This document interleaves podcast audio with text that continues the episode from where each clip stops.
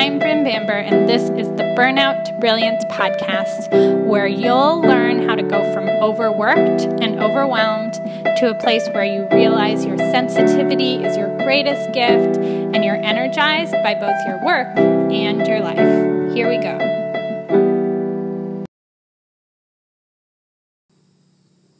Hey guys, I am lying under a tree in High Park, which is my favorite park in Toronto, and I wanted to start a weekly podcast because I wanted to have a way to talk to you on a weekly basis, to let you know what's happening in my life week to week, and also share some ideas about what can help you move from burnout to brilliance, uh, from a place where you're stressed and you're overwhelmed and you have anxiety, which is super familiar for me, and I'm a very anxious person by nature, to a place where you can move into your brill- brilliance, you can move into using your gifts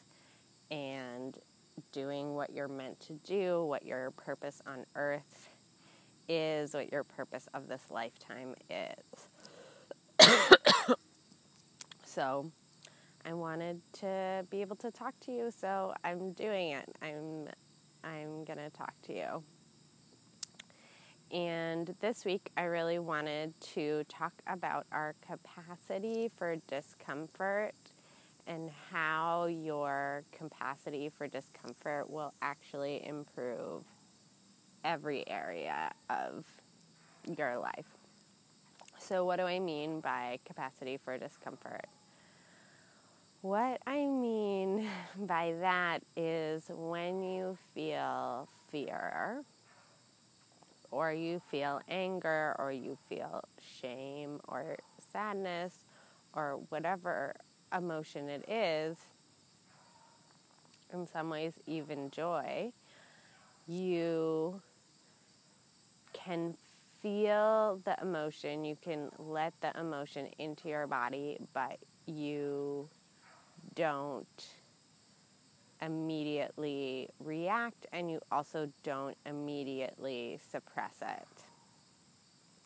So with anger as an example, if you Um, are if you have a, a, a capacity for discomfort, if you're in traffic and someone cuts you off, obviously you probably are going to feel angry. It's totally natural and and um, human of you to feel anger when someone cuts you off.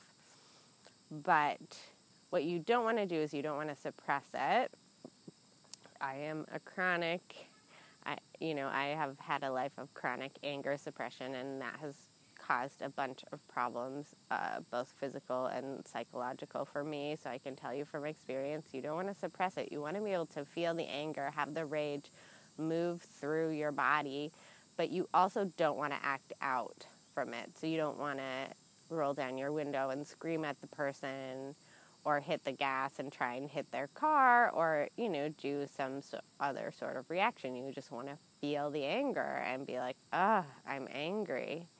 But you don't, um, you don't do something to get rid of the feeling. So suppressing it gets rid of the feeling, and also acting out, reacting, gets rid of the feeling. It kind of puts the anger onto somebody else. So the reason that you don't want to do this is because, honestly, this is going to improve every area of your life. It's going to improve your relationship with money. It's going to improve your relationship with work, your career. It's going to re- improve your relationship with your children, your family, your spouse, your boyfriend, your girlfriend, your friends. If you are able to have a bigger capacity for discomfort. So how does this work, and why does this work, and what am I even talking about? So I wanted to give you some really tangible of examples of what people who do have a cap- capacity for discomfort um, are able to create in their lives. And also, I'm going to share a personal example of how a lower capacity of discomfort has kind of sabotaged a part of my life. So with the people who do have a capacity of discomfort, the first person I wanted to talk about is C S Lewis, the author of Narnia. And I wanted to talk about him because I'm rereading Narnia this weekend and I am so loving it. I'm totally into the magical world and taken away. And it's not super crazy intense because um, I am highly sensitive, so I can't take like extreme violence or like thriller type books. But um, it's really drawing me into this magical world, and I'm just like loving it already. I just want to go home and read more of it. And so I wanted to talk about C S Lewis's capacity for discomfort because writing a book is an incredibly uncomfortable thing to do. So when you write an article or you write an essay, you need a certain level of discomfort. There's a certain level of uncertainty, of unknown. I write a lot of articles for my blog and also uh, for other people's websites. So I'm very familiar with this. But the thing about an article is you don't really know how it's going to turn out, and you don't know if someone is going to like it or if someone is going to be touched by it or if someone's going to want to buy it. In my case, some of the articles I write, I get paid for.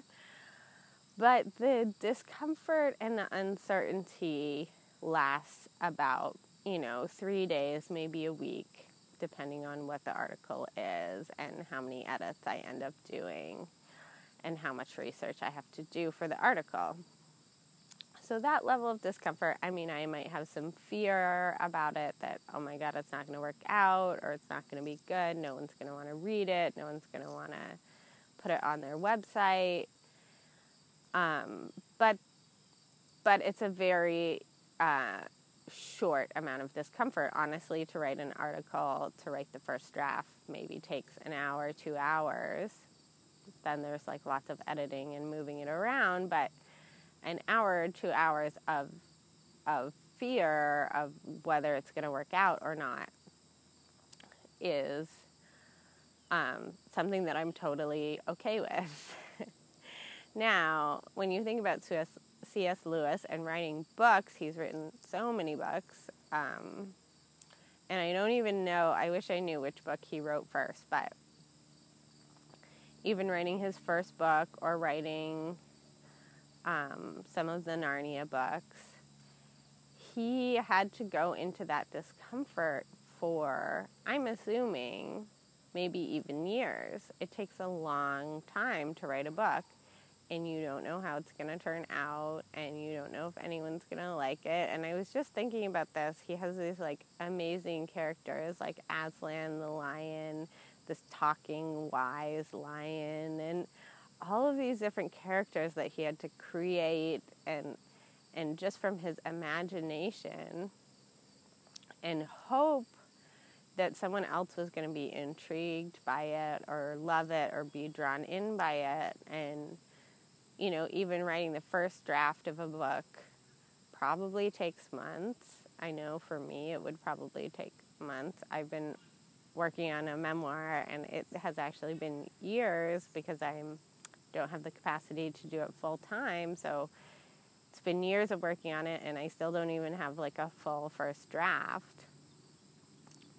And so, you know, he was probably working on this book for a long time, not knowing if it was going to turn out, not knowing if it was going to touch people, not knowing if anyone was going to want to publish it. Probably having, I'm assuming, fears about, you know, is this going to work? How is this going to work? And in the end, it worked out amazingly, and the Narnia books are, you know, sold tons of copies, and I'm sure he made a lot of money on those books eventually. But when he started, he really had no idea. He just had a pen and his imagination and didn't know if it was going to work out. And so his capacity for discomfort of not knowing whether it was going to work out or if anyone was going to want to buy it or want to read it, he created this magical set of books that, you know, has really touched a lot of people. And And I read them growing up as a kid, and I loved them. And then and now as, you know, a thirty-one-year-old, I'm rereading them and loving them just as much, if not more, and, um, you know, really seeing the symbolism in the story. And so that is a positive thing, that your capacity for discomfort and your capacity, in this sense, I'm really talking about your capacity for fear, can do, because look at what C S. Lewis did with his capacity for discomfort of fear and anxiety. So let's talk about what goes wrong if you don't have a big capacity for discomfort. So this one is a personal example um, of a relationship that I was in in the past, and I was really nervous that the person was going to not like me or leave me. You know, the first couple months of the relationship were just fun and breezy, and then, you know, maybe at four months, it's starting to get more serious of like, okay, maybe this is someone I'm going to be with, with for a while. I really like this person. I really want them to like me. I really want them, us to be together for a while. And I got really scared that they were going to leave me. It was like, I really like them. I'm scared they're going to leave me. And so instead of having the capacity for that fear and just sitting with the fear and being like, I'm scared and I can feel my fear, but I'm not necessarily going to react. You know, when you think about C S. Lewis with his book, he could have quit. There are probably a hundred times or maybe even a thousand times he could have quit and been like, you know what, this is a waste of my time. No one's going to want this. You know, his anxiety could have taken over him, or maybe, you know, other people said, what are you wasting your time on that, all that writing? He could have quit. And in my case, um, in the relationship, I had all this fear, and instead of just being with the fear and, and sitting with it and allowing my body to feel scared and And, you know, getting support for it, talking to a friend and saying, you know, I really like this person and I'm scared he's going to leave me, I clung tighter to the person. So I would ask for more of his time, and I would ask for him to say nice things to me more often, and I would get angry and express my anger to him when he didn't do exactly what I wanted, what I thought I needed to feel safe, instead of, you know, drawing on my own resources to feel safe. I thought, on some level, I thought it was his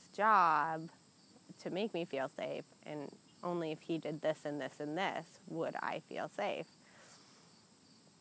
And so I was like clinging really tight to this person and at the same time getting angry at them when they weren't giving me exactly what I wanted. And it ended up, it's almost like I created what I feared. I, he ended up breaking up with me, and I think that was in part because I was clinging so tightly and getting angry when I didn't get exactly what I thought I needed to feel safe.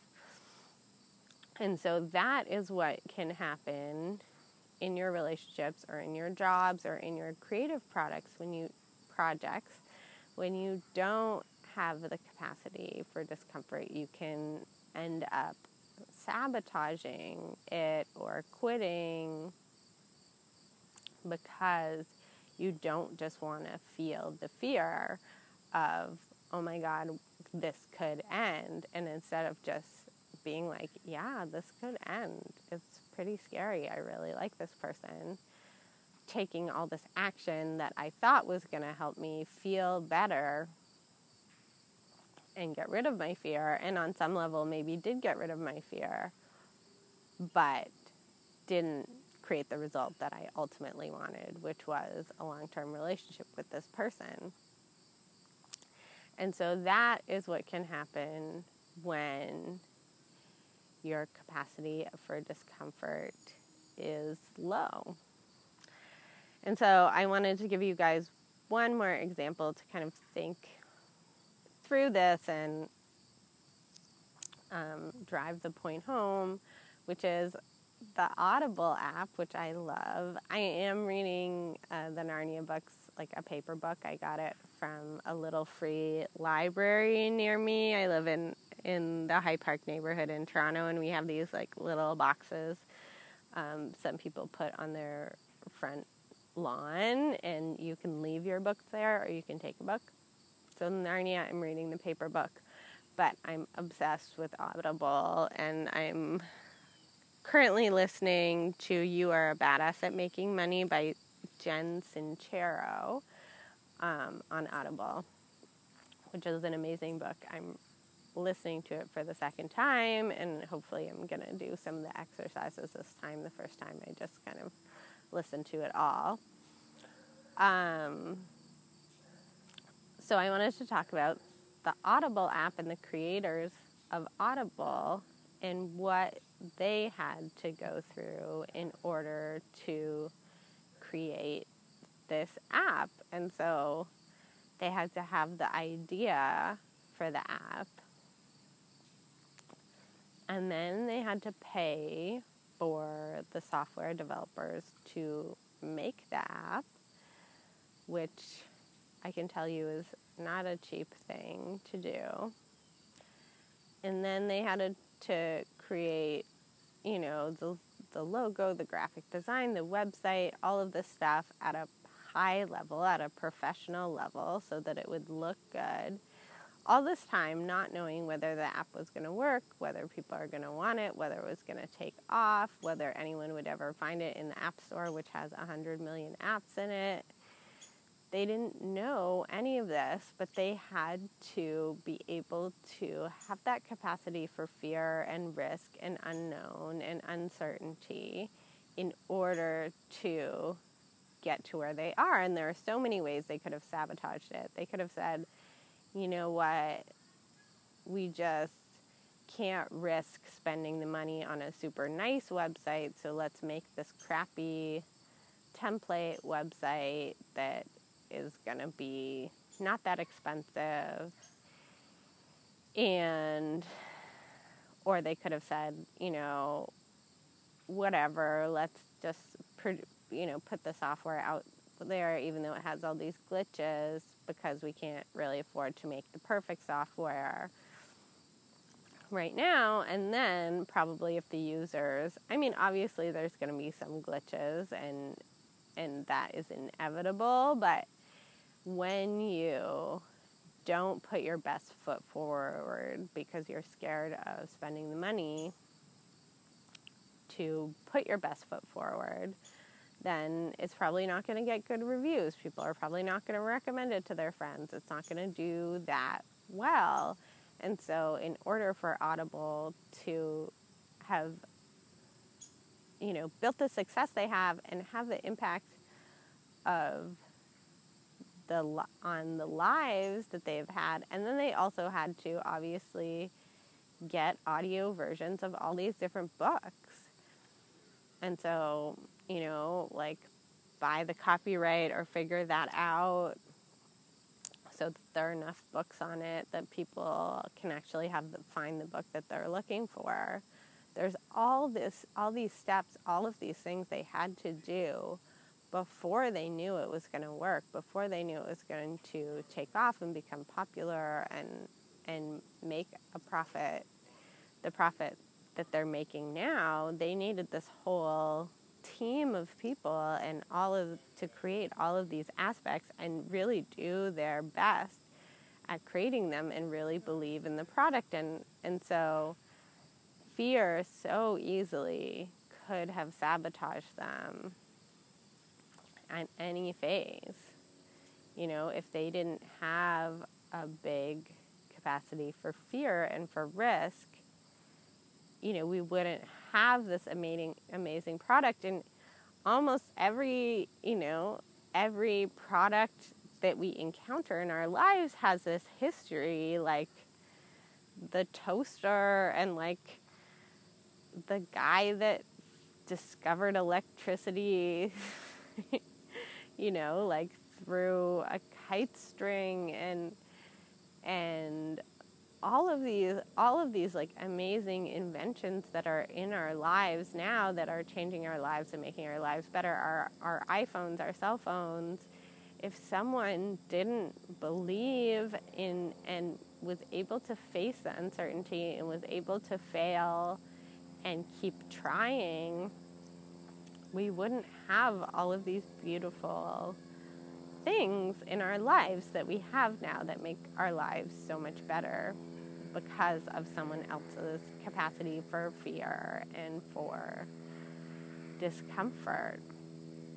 And so when you think about your life and, and the life you want to live and how you want to move from burnout to brilliance, I would argue that a part of this is expanding your capacity to feel your fear, to be in uncertainty and not know how something's going to work out and trust that it will work out.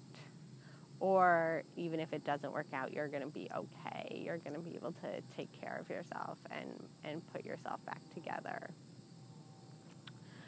So some some physical things you can do to practice this is just when you have fear, when you notice that you're scared or you're stressed, because sometimes stress is just another word for fear. It's like a more socially acceptable word for fear.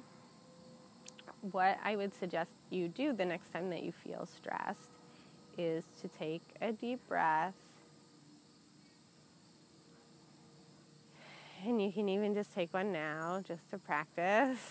Take a deep breath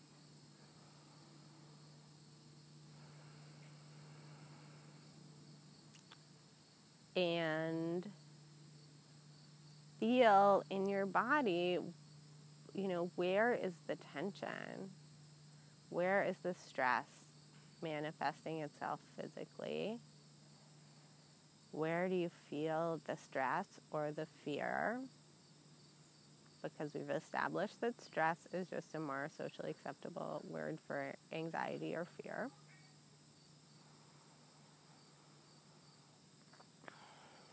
And just allow that physical sensation to be there. If it's tension in your head or in your shoulders or in your belly or wherever the stress, in your heart, in your chest, wherever the stress is manifesting for you, if you can just continue to breathe and feel that physical sensation of, you know, pain or tension or however it's manifesting itself. That is really the first step in accessing or or expanding your capacity for discomfort, your capacity for fear, your capacity for uncertainty, all of these things we don't like, but also that are going to create the best relationships possible and the best, you know, careers possible and the best friendships and the deepest friendships possible. So my, my favorite way to work with um, fear and, and, and expanding your capacity for discomfort is this practice called Tonglen that I learned from Pema Chodron, who's a best-selling author and a Buddhist monk. And essentially what it is, I'll lead you through a, a small version of it now. And I also have a YouTube video of an expanded version of it if you want um, a little bit of a longer version. But you just scan your body and f- notice where the stress or the tension is manifesting.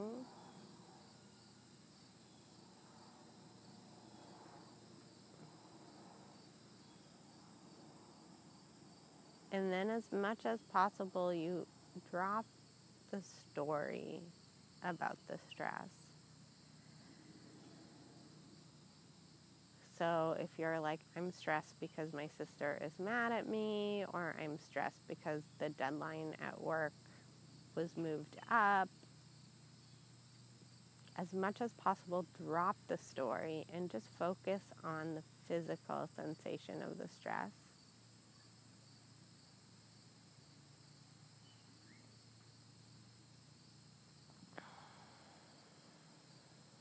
And then as you breathe in, welcome that tension or that pain or that discomfort that you're feeling on a physical level.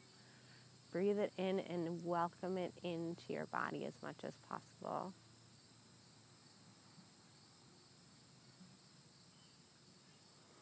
And then as you exhale, relax as much as possible.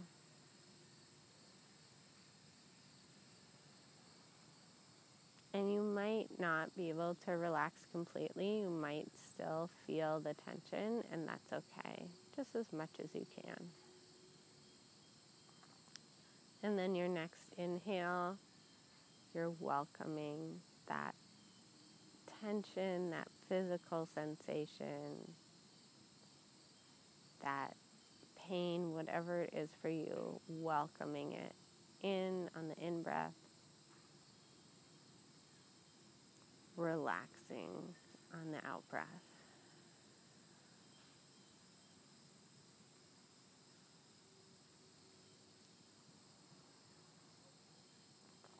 And so you just continue to do this, and you can set a timer for two minutes if you're starting out, or five minutes or ten minutes, and just welcome this physical sensation, dropping the story as much as you can. You might get caught up in the story again, and that's okay, but just returning every time to the physical body, to to the physical tension, to the physical manifestation of the pain that you're feeling, and just welcoming it into your body and relaxing on the out-breath.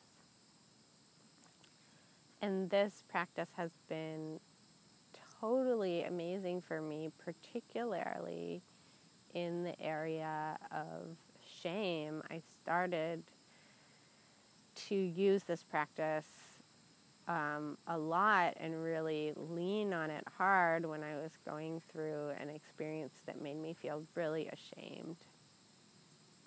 And it was really helpful and healing and allowed me to expand my capacity for shame and to ultimately to forgive myself and realize that I had made some mistakes and that that was okay, that I didn't have to beat myself forever up forever. I could still, I could feel regret and wish that it hadn't happened the way that it happened, and at the same time not annihilate myself, not, you know, beat myself into the ground telling myself I was worthless because I had made this mistake.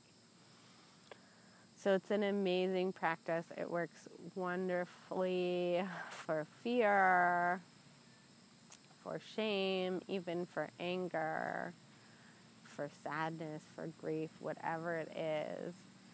Um, one of uh, my teachers who uh, is a Mayan teacher, she's from Guatemala, and and um, is indigenous to, to that region. Um, you know, what she says is that our cells in our physical body are like Pac-Man, and they will eat your emotions. They will process your emotions. If you allow the emotion into the body, your cells know what to do with it. Your cells know how to process it so it doesn't get repressed and stuck, and at the same time so you aren't acting out with it, putting it onto somebody else. Um, and so all we have to do is allow the emotion into the body, and then our body knows what to do with it. So I love this image, and, and, and these are all things that really are going to help you to expand your capacity for discomfort, and through that, let you create the beautiful life, the beautiful family, or the beautiful experience that you want to create. So thank you so much for listening to this first episode. I'm so excited. Um, I will link to uh, my ten-minute video that explains Tonglen in more detail, so you can have access to that and and do that exercise to expand your capacity for discomfort. And I hope you have a wonderful, beautiful week, and I'm so excited to talk to you next week about more things that will take you from a place of burnout into a place of brilliance. Okay, thank you so much for listening. Bye. Thank you so much for listening. Be sure to pick up my free guide, Reduce Stress and Get an Hour of Your Day Back. You can find that at brynbamber.com slash relax. That's B R Y N B A M B E R dot com slash relax. Have a lovely and relaxing day.